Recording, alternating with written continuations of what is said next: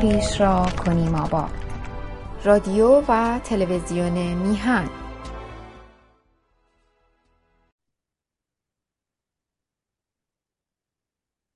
بله بفهم.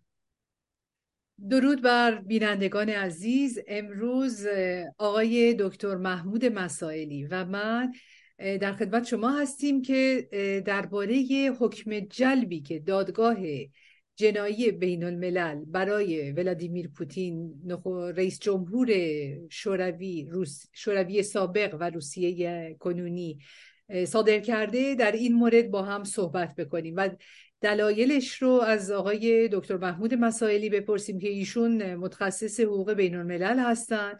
می‌تونن توضیحاتی به ما بدن که متوجه بشیم چگونه این حکم جلب صادر شده و در نهایت آیا می‌تونیم همچین کاری بکنیم همچین درخواستی بکنیم که برای جنایتکاران جمهوری اسلامی هم همچین حکم جلبی صادر بشه. ایشون یک نامه نوشتن به دادگاه بین الملل و درخواست کردند که جمهوری اسلامی رو هم باید محکوم کرد. چرا؟ چون در جنگ اوکراین دخیل شده. این استش که امروز من از ایشون سوالاتی می‌کنم. مبنی بر این که ما چگونه می‌تونیم دادگاه کیفری بین الملل رو وادار بکنیم یا ازش بخوایم ازش خواهش بکنیم. هر کاری که در دستمون هست هر جوری که از دست ما برمیاد ما بتونیم این کار رو انجام بدیم تا اینکه جنایتکاران سران جنایتکار جمهوری اسلامی به راحتی نتونن در جهان تردد بکنن آمد و رفت بکنن. اینها دستشون هم به خون هموطنان ما آغشته است و همین که در جنگ اوکراین یک جنگ متجاوزانه اینها وارد شدن. پهباد میفروشن سلاح میفروشن. حتی خوردنی ها نوشیدنی های ایرانی تو دست سربازان روسی است. این هستش که امروز آقای دکتر مسالی برای ما توضیح خواهند داد که این چگونه این حکم جلب چگونه صادر شده و آیا ما می‌تونیم همچین درخواستی رو برای هموطنانمون که جنایتکار هستن و دارن ما رو می‌کشن و دستشون تا بازو در خون جوانان ما آغشته است آیا ما می‌تونیم همچین خواهش کاری همچین تمنایی رو داشته باشیم. جز این نیست. با درود آقای دکتر مسائلی و تشکر از حضور شما و از وقتی که می‌گذارید. در سال اول من این هستش که ما چگونه می‌تونیم این حکم جلبی که برای پوتین صادر شده رو بتونیم برای سران جنایتکار جمهوری اسلامی هم درخواست بکنیم. این حکم جلب رو کی صادر کرده؟ از کجا آمده؟ چگونه صادر شده و چگونه میشه به سران جنایتکار جمهوری اسلامی تعمیمش داد؟ خیلی متشکرم. بله من هم عرض سلام و درود دارم بر شما خانم دکتر شرالی عزیز و همچنین بینندگان گرامی کسانی که این برنامه رو دنبال می‌کنن. خیلی ممنون و متشکر هستم از بابت اینکه این برنامه رو شما فراهم کردید و بانی خیر شدید که بحثی داشته باشیم. اتفاقا دیروز یا آقای هم بر من ایمیل زده بودن و گفته بودن که به دنبال صدور حکم بازداشته آقای پوتین رئیس جمهور کنونی روسیه. برخی از رسانه ها احتمالا موضوع رو نتونستن توضیح بدن که به چه صورت هستش. و این کار صورت بگیره. یعنی ارزم این استش که علاوه بر اینکه خود شما به حال پیشگام اصلی هستین کسان دیگری هم یک همچین صحبت مطرح کردن. اگر که اجازه بدید خانم دکتر شالی عزیز قبل از اینکه فرمایش شما رو من کمی بیش توجه داشته باشم در حد اون اطلاعات به صلاح کوچکی که دارم به برخی از چی میگن اشتباهات اشاره داشته باشم در موضوعات.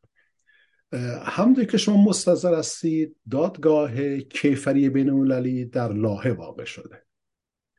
دادگاه بین دادگستری هم در لاهه واقع شده. و اینها هر دو رو بهشون میگن دیوانهای لاهه. یا میگن دیوان لاهه. در حالی که اول اینها دیوان نیستن و دادگاه هستن. تفاوت‌های ماهوی وجود داره میان واژه دیوان و واژه دادگاه. حالا من نمی‌دونم چرا مرسوم شده از همه میگن. دیوان خب بعد ببینیم چرا. دومی که اینها دو واحد قضایی متفاوت هستن. من پس با اجازه شما اول مختصرا که تفاوت بین این دوتا رو روشن می‌کنم تا بتونم علت صدور حکم بازداشت آقای پوتین رو اینجا باز بکنم. دادگاه بین المللی دادگستری به جی معروف هست که بهش میگن دیوان لاهه بهش معمولا میگم. این دادگاه یکی از ارگانهای رسمی سازمان ملل متحد هست که همراه با تأسیس سازمان ملل متحد اون دادگاه هم تشکیل شد. ارزم تکرار می‌کنم. دادگاه بینالمللی دادگستری. اون دادگاه تنها واحد قضایی ثابت مستقل بین المللی هست. که کشورهای جهان به ویژه همه کشورهایی که عضو سازمان ملل متحد هستند می‌تونن دعاوی خودشون رو به نزد اون دادگاه بیارن و از دادگاه درخواست صدور رأی بکنن حالا اگر شما, شما نگاه بکنید فرزن به ماده خاطرم نیست کدوم که از مواد اساسنامه دادگاه بینالمللی دادگستری اون ماده سراحت داره. میگه که شاید ماده سی شش باشه. من واقعا دقت نکردم که چه شماره هست. اون ماده میگه که اگر میان دو کشور یا چند کشور اختلافاتی بروز بکنه در خصوص تفسیر یک معاهده بین یا اختلافاتی در خصوص نقض یک عهدنامه بین و یا اگر اختلافاتی در خصوص اصول حقوق بین اگر بروز بکنه یا در نهایت اگر اختلافی میان کشورها شکل بگیره در خصوص قرامت ها و موضوعات از این قبیل دادگاه دادگستری بین صلاحیت لازم را دارد تا به اون موضوع وارد شود. این خیلی ساده البته من عرض می‌کنم. بنابراین دادگاه بین یا دادگستری وظیفه و مأموریتش فقط رسیدگی به نوع دعاوی حقوقی هستش که مربوط هستند به معاهدات بین المللی و توسط کشورها به اون دادگاه ارجاع می شود شاید اگر که در نظرتون باشه الان درست در سیوم ماه مارچ سه روز پیش همان دادگاه بین دادگستری یک رأی را صادر کرد که داره نه قسمت بود در واقع نه رأی بود.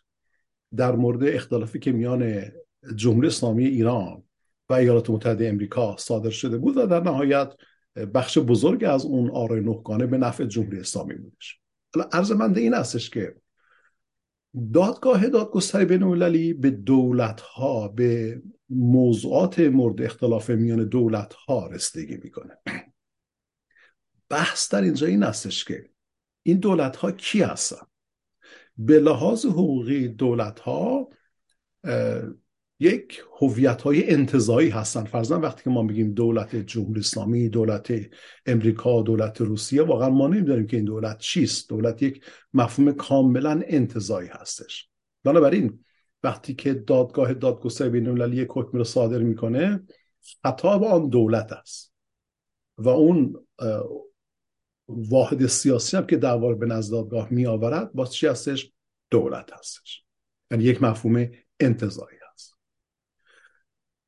دادگاه کیفری بین که یک پدیده جدید هست یعنی به دنبال تصویب مقابل نامه روم در سال 1998 با برس ظهور گذاشت دادگاه کیفری بین وظیفش این هستش که به اقدامات خلاف افراد رسیدگی بکنه. بیشتر توضیح بدم. ببینید اساسنامه روم در سال 1998 به تصویب رسید. بعد از اینکه قریب 90 کشور حالا باز من شماره یادم نیست بعد نگاه بکنم به نوت ها هم میشه. وقتی که تعداد معیر از کشورها اون مقابل نامه رو اومدن امضا کردن و بعد به تصویب قانونگذاری داخلی خودشون رسوندن بهش میگن راتیفیکیشن به موجب همان مقابل نامه روم دادگاه کیفری بین المللی شکل گرفت. یعنی عرض بنده این هستش که دادگاه کیفری بین المللی اساس ببخشید اون مقابل نامه روم اساسنامه دادگاه کیفری بین المللی هستش. حالا شما اینت بفهمید که وقتی ما میگیم دادگاه لاهه منظورم کدامین دادگاه هستش؟ اون دادگاه اولی که من خدمت شما عرض کردم فقط حق ورود به موضوعاتی را دارد که مربوط هست به معاهدات بین میان کشورها.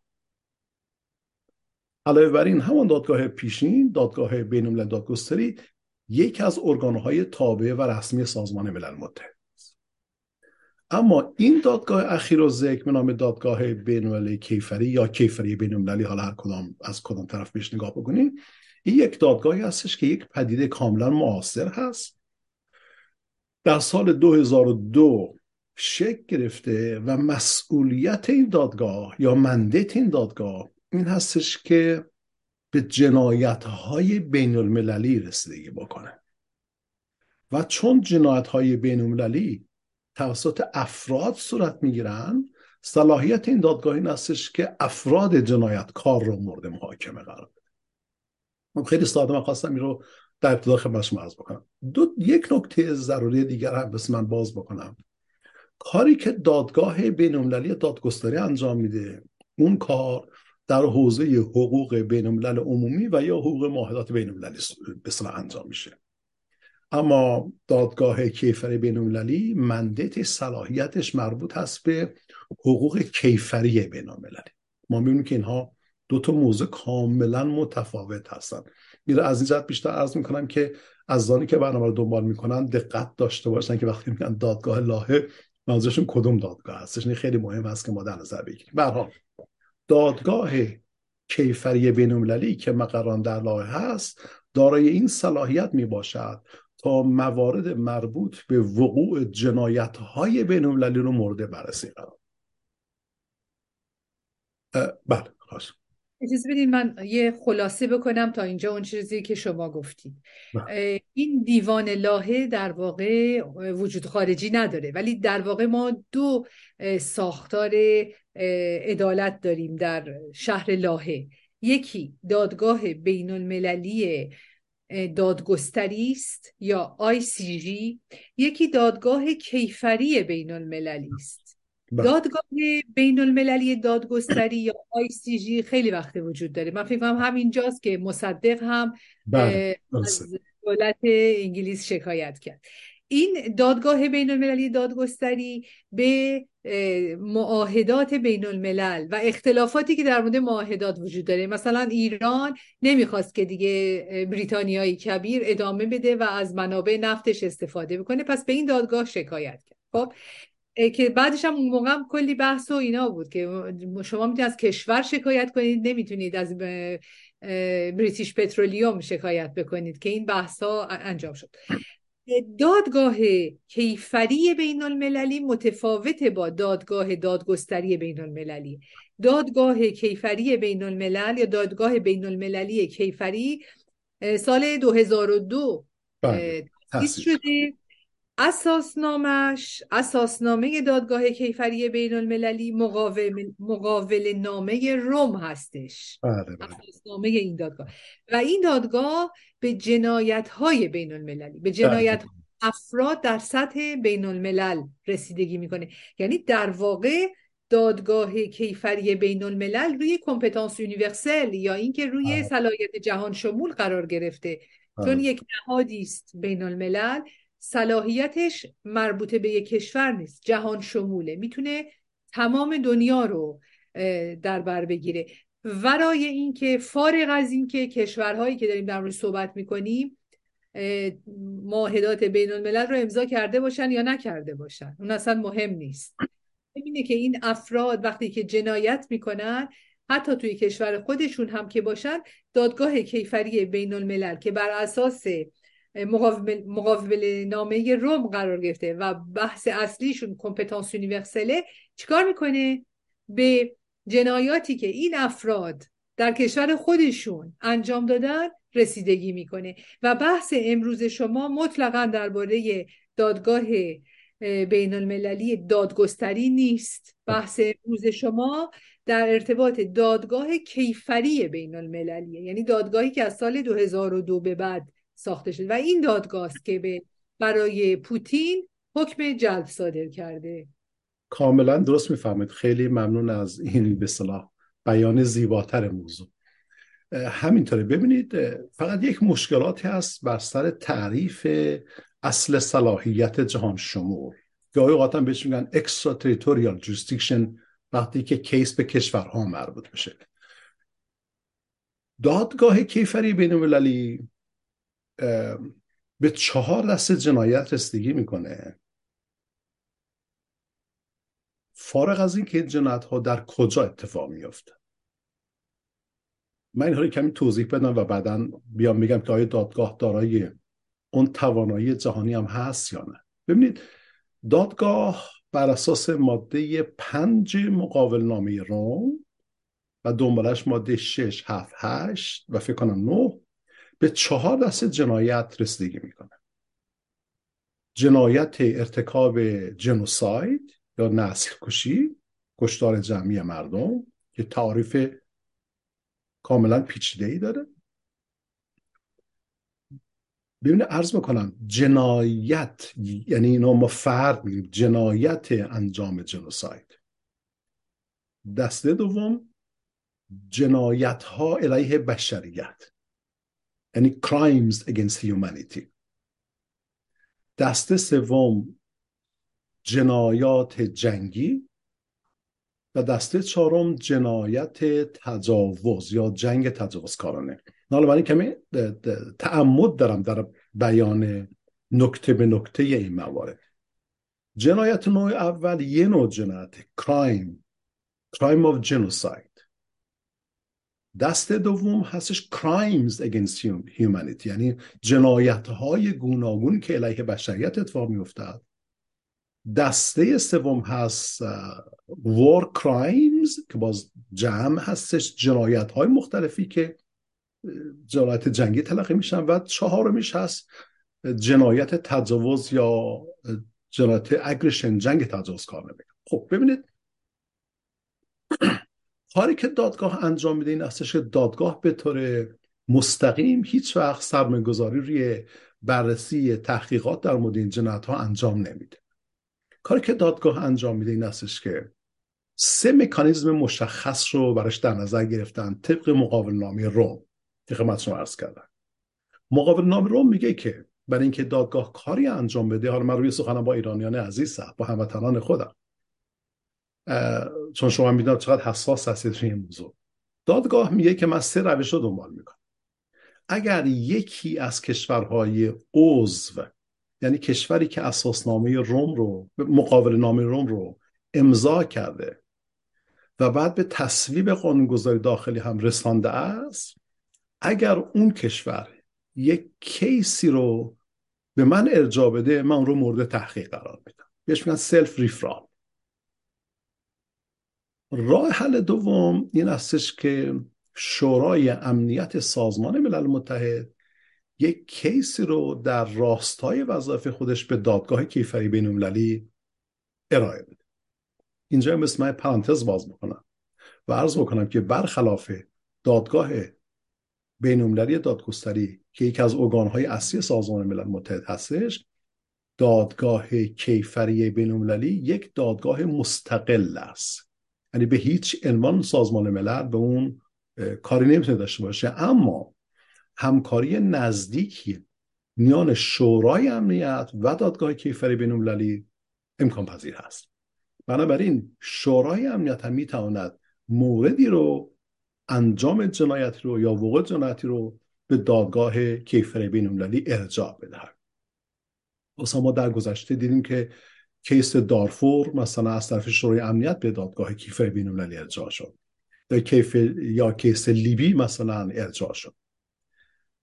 حالت سومی که میشه به موجب آن کیس رو مورد توجه این دادگاه کیفری قرار داد که برای ایرانیان عزیز هم می‌تونه متوجه باشه این هستش که دادستان دادگاه مستقیما می‌تواند دستور به انجام تحقیقات مستقلی بدهد. واسه حتما عرض بکنم که دفتر دادستان دادگاه کیفری بین کلا مستقل از شعب اون دادگاه کیفری بین عمل می‌کنه. پیچیدگی خیلی جالبی داره.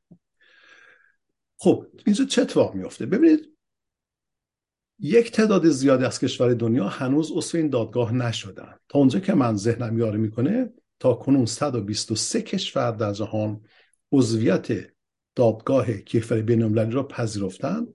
اساسنامه روم رو اومدن امضا کردن و به تصویب قانونگذاری داخلی هم رسوندن. این کشورها عمدتا شامل کانادا کشورهای اروپای شرقی و از همه جالبتر کشورهای افریقی و کشورهای امریکا لاتینی هستند. یعنی بیشترین کشورهایی که صلاحیت این دادگاه کیفری بین المللی رو پذیرفتن کشورهای افریقایی امریکای لاتینی و کشورهای اروپای غربی هستند و ضعیفترین تعداد کشورهایی که صلاحیت دادگاه رو قبول کنن کشورهای آسیایی هست. حالا بعد نیست از بکنم که روسیه قبلا اساسنامه رو ببخش اساسنامه همش اشتباه میگم مقابل نامه روم رو امضا کرد. ولی هرگز مایل نشد که اون رو بیا رتیفای بکنه به تصویب قانونگذاری برسونه و بعدا طی فرمانی توسط پوتین اون امضا رو هم پس گرفتن. ایالات متحده امریکا هم به همین نه ایالات متحده امریکا هم اون رو تصویب کرد ببخشید امضا کرد مقابل نامه روم رو ولی بعدها اون رو پس گرفت. جمهوری اسلامی رو امضا کرده است ولی هنوز پس نگرفته است اما اون رو هرگز راتیفای نکرده. معنیش چیه؟ معنیش که کشورهایی مثل روسیه مثل ایالات متحده امریکا مثل ایران مثل اسرائیل مثل فکر کنم هند مثل پاکستان مثل قطر اینها تحت هیچ عنوان طرف دعوا در این دادگاه نمی‌توانند واقع بشن. حالا پرسش این هستش که چگونه پس حکم بازداشت آقای پوتین و اون همکارشون خانم اسم عجب غریبی هم داره اسم روسیه سخته من بلد نیستم صادر شد؟ حدود 39 کشور عضو دادگاه کیفری بین المللی referral هایی رو دادن به prosecutor یعنی به آقای دادستان دادگاه. مثلا کانادا یکیش بوده است آلمان یکیش بوده است. فکر کنم کرواتیا کروسی یکی دیگه بوده است. من بس لیست برم نگاه بکنم ببینم کیا بودن. این کشورها آمدن به دادستان دادگاه کیفر بین المللی گفتن یعنی رسما نوشتن طی مراحل انجام می‌شد که جنایت هایی در اوکراین توسط روسیه صورت گرفته است. و آقای دادستان دادگاه به این نتیجه رسید که دلایل منطقی کافی وجود داره که تحقیقات مستقل رو در مورد جنایت هایی که روسیه در اوکراین انجام داده به اجرا در بیاره. حالا من با اجازه شما پای که بیشتر توضیح بدم مختصرکی ببینید کاری که روس ها در اوکراین انجام دادن در برگیرنده سه دست جنایت بین هست. این برای ایرانیان برای هموطنان هم خیلی مهم هست که به اینا دقت داشته باشن. و وچه تفکیک برقرار بکنن میان این موضوعات جنایی. اولین نوع جنایت که روسیه مرتکب شده است و این مجازات بشود که این نوع جنایت در حکم دستگیر اخیر اصلا مورد توجه قرار نگرفته است. جنایت جنگ تجاوزکاران هستش خب این یه دست نوع دوم جنایت هایی که روسیه انجام داده است در قبال اوکراین جنایات جنگی است. یعنی نیروهای ارتش روسیه فرضاً به بیمارستان ها حمله می‌کنن به مدارس حمله می‌کنن و غیره. که به اینها بهش میگن war crimes. روسیه نوع دیگری از جنایت هم مرتکب می‌شد و هست جنایت علیه بشریت پس روسیه سه نوع جنایت رو در مورد اوکراین انجام داده است. و بنابراین احکام متفاوت و بسیار متعددی مستی در مورد روسیه صادر بشود حکمی که اخیرا صادر شد بعد از اینکه دادستان دادگاه تصمیم گرفتش که به تقاضای 39 کشوری که به دادگاه ریفرال داده بودن تحقیقات مستقل رو آغاز بکنه. بعد که حکم صادر شد توسط اون پیش دادگاه pre-trial chamber چی میشه؟ pre-trial نمی‌دونم فارسیش چی میشه. pre-trial chamber یعنی قبل از که دادگاه اصلی تشکیل بشه یه دادگاه مقدماتی یه رسیدگی رو آغاز می‌کنه. حکم بازداشت صادر میشه فرضا اون فرد به دادگاه آورده میشه بعد اون میره در trial chamber مورد محاکمه قرار می‌گیره. این حکمی که الان پری ترایل چمبر صادر کرده است فقط به دو تا موضوع اشاره کرده. گفته که در زیر زیر مقوله یا زیر عنوان جنایات جنگی که یک لیست بسیار گسترده داره من دو تاش انتخاب کردم. که این دوتا مربوط هست به دیپورت کردن. یا دیسپلیس کردن یا جابجا کردن کودکان اوکراینی از اوکراین به روسیه و قرار دادن اونها تحت حمایت خانواده روسیه. این ارسوارانت که الان صادر شد بنابراین منحصرا به دو مورد مشخص از جنایت های جنگی روسیه قرار دارد و صادر شده است. حالا شما کمی بیشتر پیچیدگی موضوع متوجه میشی یا عزیزانی که دنبال می‌کنه برنامه من همین امروز اتفاقا مصاحبه دادستان دادگاه کیفر بین رو گوش کردم ایشون گفتش که تعداد جنایت هایی که توسط روسیه انجام شده است اینها بسیار گسترده است و این پرونده ها مفتوحه. اونها می‌تونه دادگاه به تدریس واردش بشه. اما اونی که الان صادر شده است در این مورد هستش. حالا اینجا پرسش مطرح میشه که خب تکلیف جمهوری اسلامی چی میشه؟ اصلا ما آنچه که زیر عنوان جنایت در رابطه با جمهوری اسلامی به شکلهای مختلف صورت گرفته است رو کنار می‌گذاریم. فقط به یه موردش اشاره می‌کنیم. فروش پهپادها به روسیه برای استفاده در جنگ در اوکراین یا دیگر مرزوماتی که شما خودتون اشاره فرمودید. من شنیدم که حتی مثلا سلاح دیگری هم جمهوری اسلامی اونجا فرستاده است. نوع مشارکتی که دولت اسلامی در امت اقدارات انجام می‌دهد می‌شود همدستی در جنایت. aiding and abetting abetting رو مخصوصا به کار می‌بره. یعنی مش همدستی کرده است. همدستی در چی؟ یک. همدستی در ادامه جنگ تجاوزکارانه یعنی ادامه جنایت حاصل از جنگ. دوم همدستی و مشارکت در وقوع جنایت های جنگی. و سوم ببینید این خیلی مهم هست همدستی با روسیه در انجام جنایت های علیه بشریت. من باورم بر این هستش که دقیقا همین مورد سوم هستش که این زمینه منطقی بسیار قدرتمند رو ایجاد می‌کنه که مقامات جمهوری اسلامی به نزد این دادگاه, کشته بشن. اما راه حل چیست؟ جمهوری اسلامی عضو این دادگاه نیست. درسته؟ امکان ارجاع امر از طریق شورای امنیت هم وجود ندارد. برای اینکه چین و روسیه بیدریق میان هر نوع طرحی رو وتو می‌کنه حالا راه حل چی هستش؟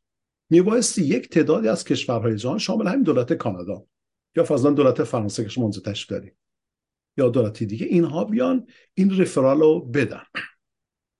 به دادگاه کیفری بین به دفتر دادستان کل دادگاه و از دادستان بخوان که تحقیقات مستقلی رو زیر عنوان abetting من عرض می‌کنم abetting باید حتما بگیم همدستی و aid aiding یعنی کمک رساندن به روسیه تحقیقات مستقل را آغاز می‌کنه مشکل این هستش که شاید کشورها که این کار انجام نمیدن دلیلش این باشد که جامعه ایرانی فعال نیست که آنها را در محاق قرار بدهد. در آنچان فشار قرار بدهد که اونها قانع بشوند یک کشور پیش قدم بشه و کیس رو ریفر بکنه به دفتر داستان دادگاه کیفری بین اینجا هستش که ارزمنده این هست که چقدر فعالان جامعه ایرانی موقعات کشور نقششون چقدر مهم هستش و بر من جای تعجب هست که چقدر اینها بی هستن به این مهمترین کاری که مثل انجام بدن یعنی به موازات تظاهراتی که صورت می‌گیرد کنفرانس هایی که درست می‌کنن و غیره که خب ابعاد خبری خیلی خوبی هم داره این اصلی ترین ابعاد و موضوعات رو کلا اصلا از نظر دور نگه میدارن. لذا اگر بشود چند کشور رو قانع کرد و راضی کرد که اونها از از دفتر دادستان دادگاه کیفری بین المللی بخواهند که تحقیقات را مستقل ایجاد بکند وقت این امکان دارد که مشابه پوتین ارسوارانت برای یکی یا چند از مقامات جمهوری اسلامی هم صادر بشه آقای دکتر اون چیزی که خیلی برای من جالبه این هستش که هفته پیش من با یک وکیل صحبت می‌کردم یک وکیل ایرانی در فرانسه بهش در مورد حکم جلب پوتین که سوال کردم بودم چرا همچین چیزی برای سران جمهوری اسلامی پیش نمیاد؟ گفت برای که جمهوری اسلامی عضو دادگاه های بین الملل نیست و قراردادها رو امضا نکرده. خب الان من تو صحبت های شما متوجه شدم که نه تنها روسیه امضا نکرده بلکه حتی اون قسمت اول تاییدیه اولش هم پس گرفته. یعنی وضعش از ایران بدتره. پس خیلی طبیعیه که طبیعی بود که مثلا پوتین رو نتونن حکم جلب براش صادر کنن. ولی این کارو کردن. چرا؟ چون خب درسته که شرط اول یعنی که اینکه این کشورها عضو باشن. خب اینو نه ایران هست و نه روسیه. شرط دومش هم این هستش که شورای امنیت سازمان ملل به دادگاه کیفری کیسی رو ارجاع بده. به دادستان به دادستان. به دادستان دادگاه. به دادستان خب این کارم که نمی‌کنن چون شورای امنیت خود روسیه است. روسیه که نمیاد خودش رو به دادگاه به دادستان ارجاع بده. میمونه چی؟ اینکه دادستان دادگاه کیفری بین الملل به طور مستقیم دستور به تحقیقات بده و این رو باید چیکار کرد؟ کشورهای دیگر رو باید بسیج کرد که این کار رو انجام بدن. و روزها این کار یعنی کسانی که بر علیه پوتین می‌خواستن این حکم جلب رو بگیرن انجام دادن. ولی ما ایرانی ها همش میگیم چی؟ دنیا بر علیه ماست. اینا می‌خوان جمهوری اسلامی بمونه. فایده نداره. اصلا دنبال این کارها نمیریم. در حالی که به راحتی می‌تونیم کشورهایی رو که درشون زندگی می‌کنیم کشورهای میرزبان هستن رو بسیج کنیم تا اینکه به دادستان دادگاه رجوع کنن و از اون بخوان که یک تحقیقات مستقلی رو به طور مستقیم بخواد چیکار بکنه. ما تنها کاری که بلدیم بکنیم چیه؟ فاند بگیریم پول بگیریم هی بریم برقصیم جلوی تلویزیون و جلوی ویدیو و فکر می‌کنیم که با این کارا توی اروپا ما داریم خیلی کارهای مهمی انجام بدیم. نمی‌فهمیم نمی‌دونیم که رقصیدن دختران ایرانی در ایرانه که یک مبارزه است. در خارج ما باید کارهای دیگر بکنیم. ما باید برداریم با این کشورهایی که در زندگی می‌کنیم بگیم به چه دلیل این اتفاقاتی که در ایران میفته جنایات بر علیه بشریته. به چه دلیل اینها شک میده به وجدان جهانی؟ به چه دلیل اینها متدیک وارد دی جمهوری اسلامی شده. جمهوری اسلامی چهل و چهار سالی داره با جنایت بقای خودشو تضمین می‌کنه. به جای که ما بشینیم این توضیحات رو بدیم و از کشورهایی که درشون هستیم تقاضا بکنیم. بگیم بابا جان شما برین ارجاع بدین برین تل... کمک بکنید به ما. اینجا که به هر حال یک ساختاری هست به نام دادگاه کیفری بین الملل اگر کشورهای آزاد ازش درخواست بکنن از دادستانش درخواست بکنن خب خیلی کارها میشه انجام داد. ولی ما هی نشستیم میگیم چی؟ یا از یه طرف میگیم دنیا بر علیه ماست یا از یه طرف تو فکر این هستیم که هی بریم این ور و اون ور بزنیم هی fund بگیریم fund بگیریم fund بگیریم. هیچ کاری هم باش نکنن. خیلی ممنون که شما به خوبی توضیح دادید. من البته کمتر موضوعات سیاسی رو می‌فهمم و درک می‌کنم. ولی حتی می‌تونم اینطوری عرض بکنم که مثلا اوکراین می‌تونه برای ایرانیان مقیم کشور متحد بزرگی باشه. شما حساب کنید که خود اوکراین عضو دادگاه کیفری بین نیست. ولی وقتی که این رفرال ها انجام شد در دو مرحله اوکراین رضایت خودش رو اعلام کرد. فکر کنم طبق ماده دوازده بنده نمی‌دونم چی. جلو دستم نیست. جلو دستم هست. متا فضای برنامه اجازه نمیده که من برم یکی پیشنم بخونم. و اوکراین خودش مد رضایت داد که دادگاه صلاحیت دارد تا در مورد جنایت هایی که در خاک من انجام گرفته است وارد عمل بشن. خب ما یه چیز متحد بزرگ رو می‌تونیم داشته باشیم خود اوکراین. یعنی با اوکراین می‌تونیم ما هماهنگ بشیم. البته هم خدمت شما عرض بکنم خانم دکتر شالی عزیز که راه حل های دیگری هم وجود داره. من باورم بر این هستش که می شود با اقدامات خیلی حساب شده و دقیقی حتی بشود مجموعی سازمان ملل متحد رو شاید البته از کنم بشود به این نقطه اقناع رساند که فرمان به تشکیل یک, دا یک دیوان موقت کیفری بین المللی برای رسیدگی به این جنایت ها بدن این راه حل هم وجود داره.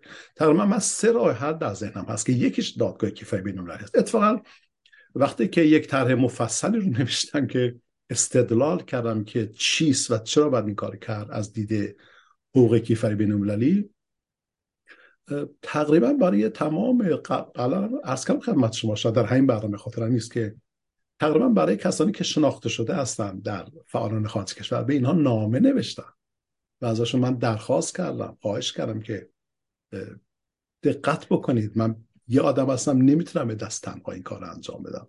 عباد توریکش رو حاضرم باز بکنم در حد که می‌توانم. و این موضوع کار بکنم اصلا اصلا اعتنا نمی کنن مشکلات بستری اینجاست. و حتی من به رسانه هم سعی کردم که به نوعی به شکلی اطلاع بدم که میشه این کارها رو انجام داد ولی اصلا گوش شما نیست. حتی ایمیل ها هم پاسخ نمی‌دهم.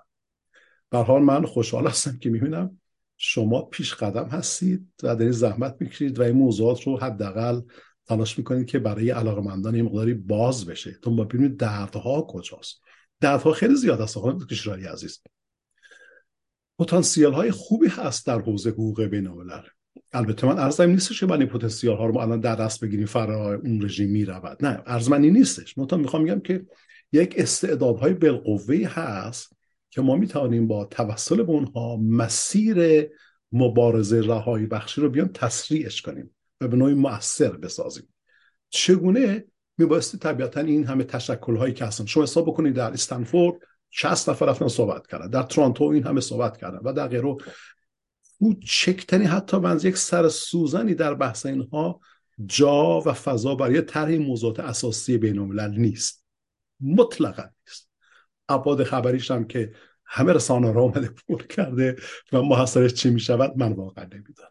و در اختیار من هم نیست. لذا ما وظیفه اون هستش که تا آنجا که می‌تونیم ادای بکنیم و اطلاع رسانی کنیم و طبیعتا من هم خیلی خیلی سپاسگزار شما هستم که منو تشویق می‌کنید و بودید که به سه راه فکر کردید. یکیش دادگاه بین المللی کیفریه. دو راه دیگه چی هستند؟ راه دوم من می‌خوام الگو بگیرم از کاری که شورای امنیت انجام داد و فرمان داد.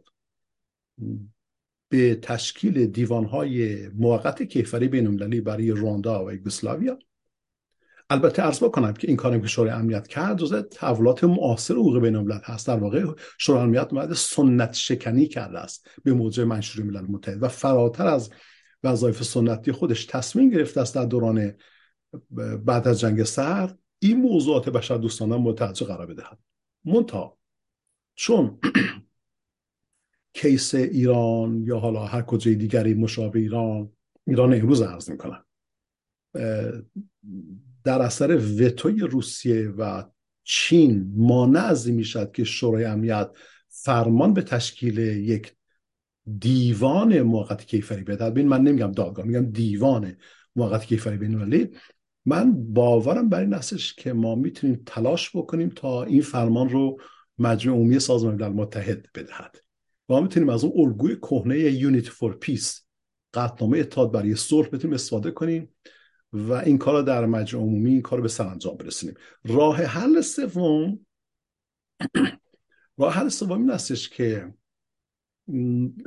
بحث دادگاه و غیره رو فراموش بکنیم و بیایم اصل بسیار بسیار معروف و محکم حقوقی بین الملل که از درون حقوق بین الملل حقوق بین الملل متعارض و سنتی میاد بیرون کاسم اینترنشنال به اون استفاده کنیم. اون اصل می‌گوید که اگر جنایتی اتفاق بیفتد اشکال مختلف جنایت ها من اتفاقا داشتم دیشب نگاه می‌کردم به این وضعیت دادگاه کیفری بین المللی شاید 200 صفحه آدم بخونه تا این جنایت ها تعریفشان چی هستن. یک اصلی هستش در حقوق بین که می‌گوید اگر جنایت اتفاق بیفتد با ویژگی هایی که ما برای جنایت در نظر می‌گیریم در در درون حقوق کفه بین همه کشورهای جهان می توانند از آن اصل صلاحیت جان شمول که شما فهمیدین استفاده بکنن و اون جانی رو که به کشوری کشور اونها سفر می‌کنه اون جانی رو دستگیر بکنن یا مجازات کنن یا مسترد نمایند به محکمه یا کشوری که می‌تواند آن را اون فرد را مجازات نماید.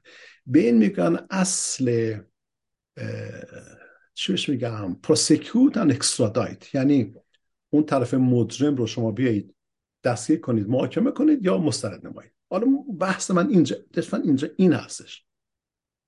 در درون اروپا 27 کشور هستن درسته؟ منهای نروژ و انگلستان که کشورهای عضو اتحادیه اروپا هستن. حالا اگر ما انگلستان و نروژ در نظر بگیریم میشن چند میشن 20 29 کشور.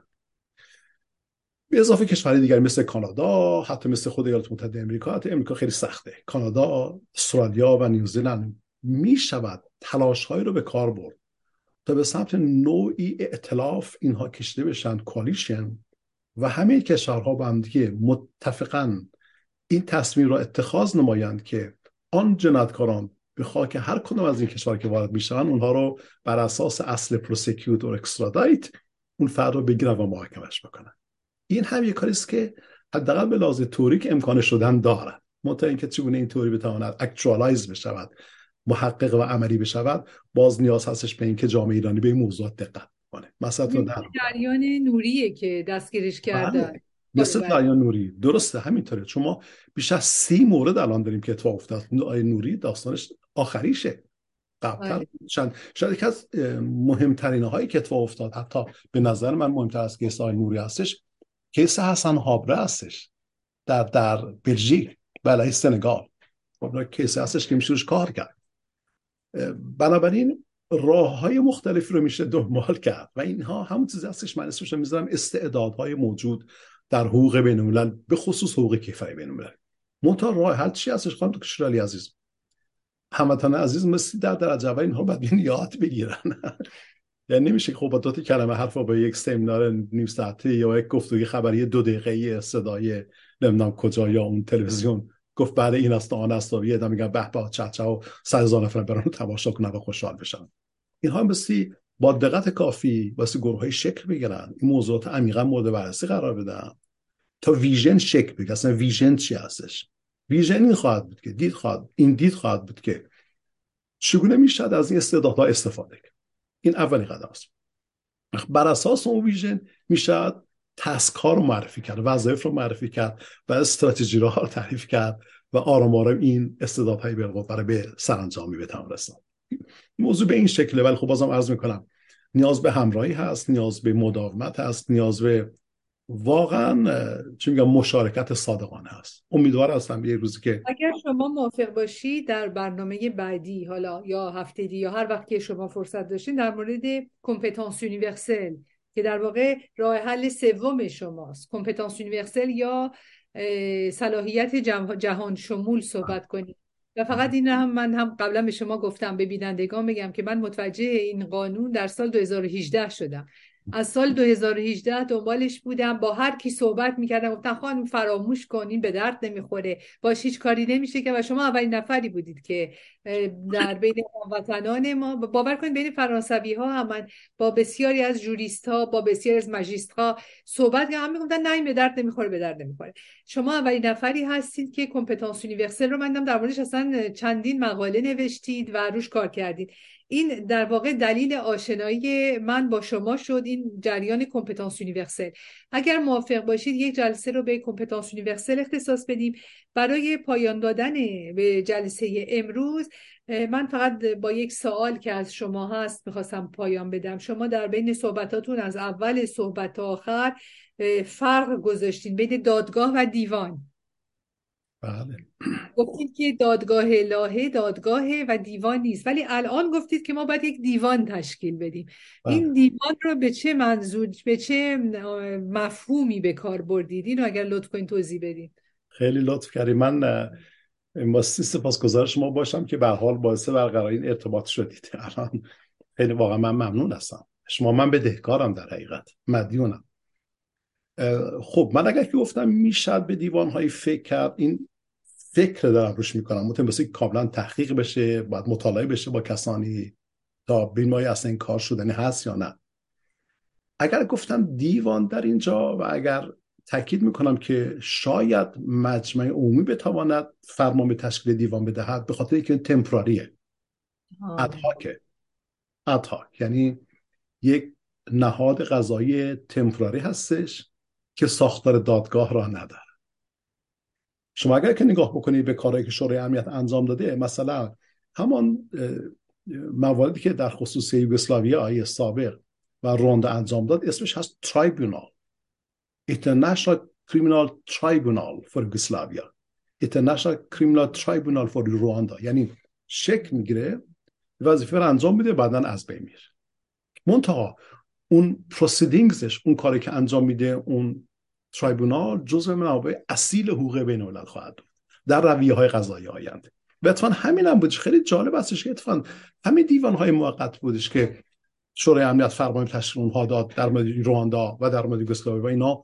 بعدش کارشون دیگه تموم شد و حل شدن از بین رفتن به تعبیری اینها بودن که تاثیرگذار بودن در فرایندی که منجر شد به شکلی دادگاه کیفری بین المللی. گهتری شاش خیلی عمیق‌تر هستش. ما شاش اومد ببینیم قرن 19 هم بریم سوچو بکنیم. متأسفانه این هستش که ترایبونال ها موقت تشکیل میشن ادهاک تمپراری هر چه اسمش باشه یه وظیفه انجام میدن و بعد از بین میره این شما بین تریبونال و کور کور دو جوستیس تریبونال همون ترایبونال یا دیوان کور دو جوستیس یا کرت جاستیس کرت توی انگلیسی یا دادگاه کیفری تفاوت قائل شدی.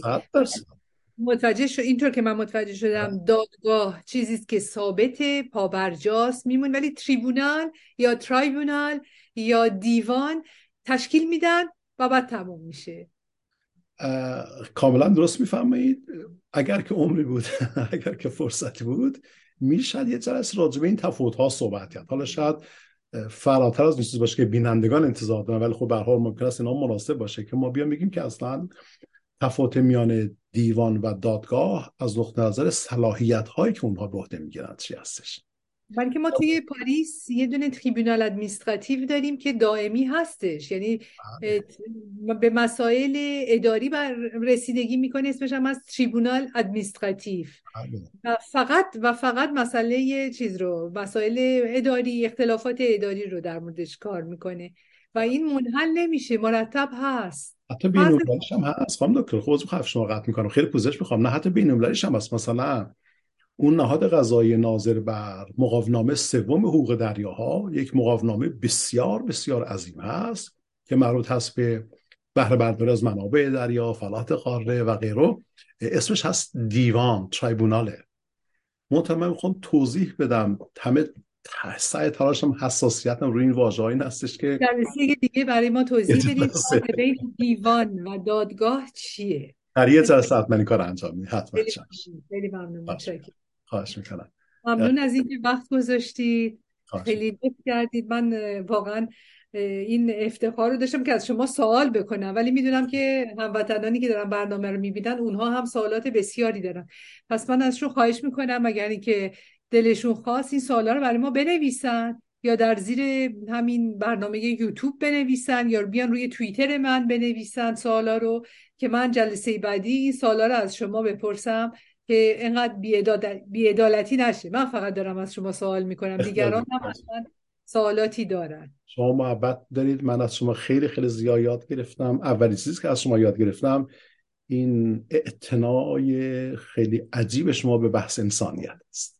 خواهش می‌کنم خواهش می‌کنم. شور اشتیاقی هست. برای من واقعا آموزنده بوده و من بسیار بسیار از آشنایی با شما خوشحال و سربلند هستم. فقط از هموطنان عزیز تقاضا می‌کنم که اگر بحثی دارم برای بنده ایمیل بزنم من بیشتر ایمیلی هستم. بله ایمیل برای شما روی توییتر هم برای من. خلاصه به حتما ارتباط رو حفظ بکنن هموطنانی که برنامه رو می‌بینن بینندگان عزیز این برنامه برای ما بنویسن. من همیشه آخر هر کلاس هم البته اینجا که کلاس من نیست در واقع کلاس شماست.